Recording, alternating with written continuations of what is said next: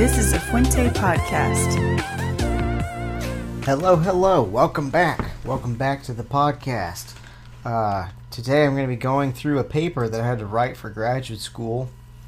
It's entitled Credo ut intelligam, and it's based on a quote from Saint Anselm that's, I believe, in order that I might understand. And there's this tension between faith and reason. And oftentimes, Anselm is quoted as a way to kind of mock faith because of quotes like that one, I believe, in order to understand. It's this phrase that's used by St. Anselm, and it seems nonsensical, but it may have some validity when you nuance it with what is now called the argument from reason, which was popularized by C.S. Lewis, and it's still alive and applicable today. What would it look like to have all the worldviews in a huge auditorium together? Let's imagine that first, and then we can see how C.S. Lewis nuances this idea that St. Anselm had. Imagine you're in an auditorium. What we overhear as we walked around through this sea of people. You look around, you see all nations, tribes, and tongues. You look and see supporters of all points of view from throughout time. The Stoics, the Epicureans, the Nihilists, and the Humanists. Jews, Muslims, Christians, Animists, Catholics, Taoists, Buddhists, Hindus, Communists, Republicans, Democrats, Populares, and Optimates. All together. And they're all talking in this room. And there's a discussion in the part of the auditorium where the thinkers of ancient Greece are sipping wine and having a lively debate. Walking through them, we can overhear them speaking, and we come across this older gentleman. He's Greek, and he's got a beard, and he's got a fat nose. He's surprisingly muscular for his age. This man we're hearing right now is Socrates. And he's having a conversation with his younger contemporary, Euthyphro. Their conversation highlights a 2,500-year-old truth that still holds today. Let's listen and see what they're arguing about. This is Socrates. And what sort of difference creates enmity and anger? Suppose, for example, that you and I, my good friend, differ about a number. Do differences of this sort make us enemies? And set us at variance with one another? Do we not go at once to calculation and end them by a sum? Euthyphro responds, True. Or suppose that we differ about magnitudes. Do we not quickly put an end to that difference too by measuring? That is true. And we end a controversy about heavy and light by resorting to a weighing machine. To be sure. But what differences are those which, because they cannot be thus decided, make us angry and set us at enmity with one another? I dare say that the answer does not occur to you at the moment, and therefore I will suggest that this happens when the matters of differences are the just and the unjust, good and evil, honorable and dishonorable. Are not these the points about which, when differing and unable to satisfactorily to decide our differences, we quarrel? When we do quarrel, as you and I and all men experience? That's the end of the quote. You see, it's not the issues that are settled by math that put us at odds. It's the arguments that are examining the just and the unjust, good and evil, honorable and dishonorable. Let's consider what sorts of conversations, then, we would hear in this auditorium with all these different worldviews around us. Surrounding us are men and women, some in robes, some in pants, some with long hair, some with short hair, some with turbans, some with Victorian top hats. We see every shade of skin and the whole planet over. We smell tandoori chicken, Mexican fajitas, cardamom of Arabia, the cilantro of Spain, the bratwurst of Germany, and all the other foods of the world you can think of.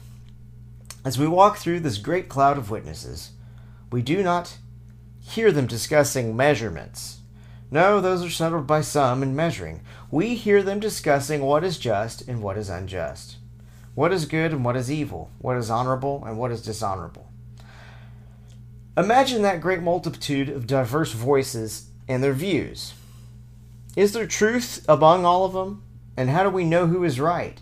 How can we trust our own positions in so great a multitude of different voices? We must advance at whatever pace, toward truth, even if it is through a glass darkly. Is there a way to narrow down the choices? What could we use to help weed out the ideas that are untrue and tune our attention to those views which merit our consideration? How can we winnow this great multitude of thoughts from across time and space? In law, we use a motion to dismiss for failure to state a claim upon which relief can be granted. We use this against an original petition when a plaintiff has an improper claim. In other words, you can dismiss someone's lawsuit without having to even look at the merits of the case in certain conditions. An original petition, that's this document that's a pleading, it starts a court case. An original petition can be dismissed in this way for several reasons. It can be invalid because even if all the allegations are taken as true, the petition does not warrant any form of relief. It can be dismissed from the start because it doesn't have proper grounding, etc. So the point being, you can sometimes dismiss a view without having to look at the merits it entails because it is incoherent on its face. It doesn't hold any water. It can't even uphold the presuppositions required to move forward. Can we use this sort of logic to, quote, file a motion to dismiss, end quote, against some of the worldviews in the auditorium? Well, in order to even be in this marketplace of ideas, a claim needs to presuppose certain things. It needs to presuppose that truth exists. Surely, if truth doesn't exist, why waste the time debating people while in the pursuit of truth? How can they be wrong if there's no correct truth out there that's the subjective standard with which to compare them to? Additionally, it must be assumed that truth is objectively better than falsehood. If truth exists but it has no value above falsehood, why follow the truth when it's inconvenient? Or as Nietzsche put it, quote, granted that we want the truth, why not rather untruth and uncertainty, even ignorance, end quote. That's from Friedrich Nietzsche's Beyond Good and Evil. That's from page 1 of the 1917 edition. Okay, and if other people would be happier believing what they already believe, which that's normally the case, people like to believe what they're already believing, why are you upsetting them by arguing with them and trying to change views that are central to them, if truth doesn't really matter? Subjective happiness can't be more important than truth if we're going to even set sail on this journey. Additionally, a worldview also needs to presuppose that rational inquiry can lead us to truth. Otherwise, why are you debating? If debate is, from the start, de facto useless, a worldview also has to assume that you exist and that you are a free will agent, at least to such an extent that whatever you're saying is not the result of merely deterministic and stochastic processes. Otherwise, who are you? Who are you talking to? Neither of these people actually exist, and they can't really control what they believe. It's fair and well to say, quote, we must only believe things on evidence, end quote, but in order for this axiom to even be intelligible, the statement certain things must be true that can't be proven with evidence. They're the sorts of things you assume in order to even address the evidence. To wit, memories. You can't prove them. Perception. Things like that. Knowledge is like a liquid, but a liquid needs something to contain it. What good is water if you have no jar to contain it in?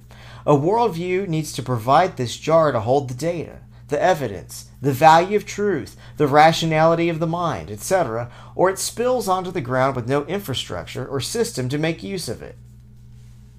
With all that laid out, let's look at what a jar that can hold evidence would look like.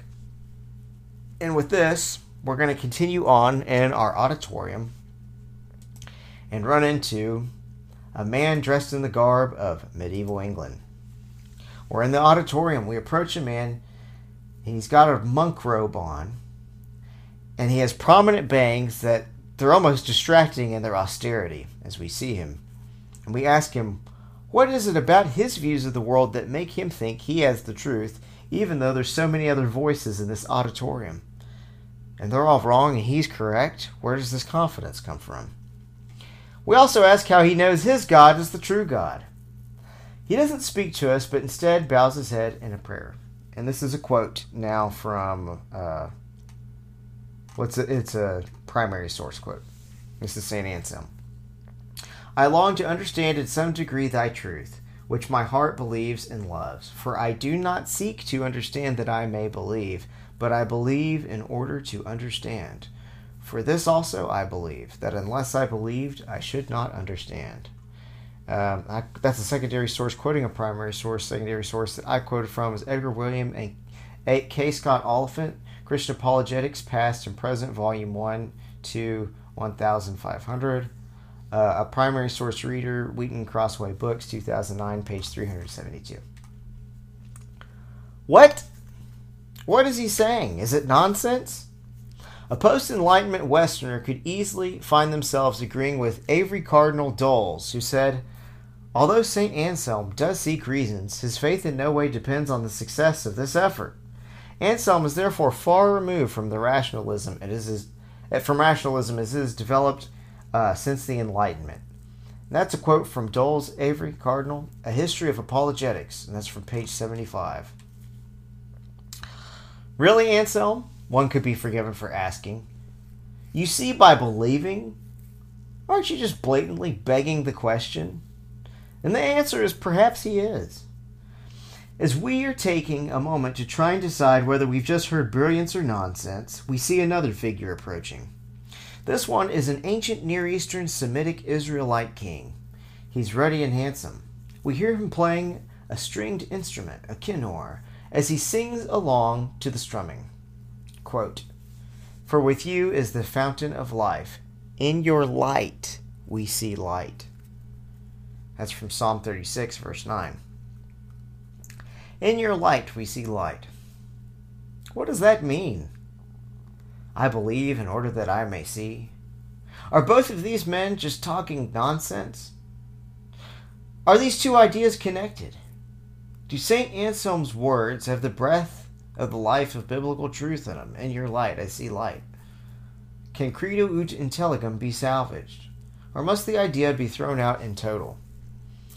An argument called the argument from reason might be able to hold those ideas together, while at the same time holding all ideas together.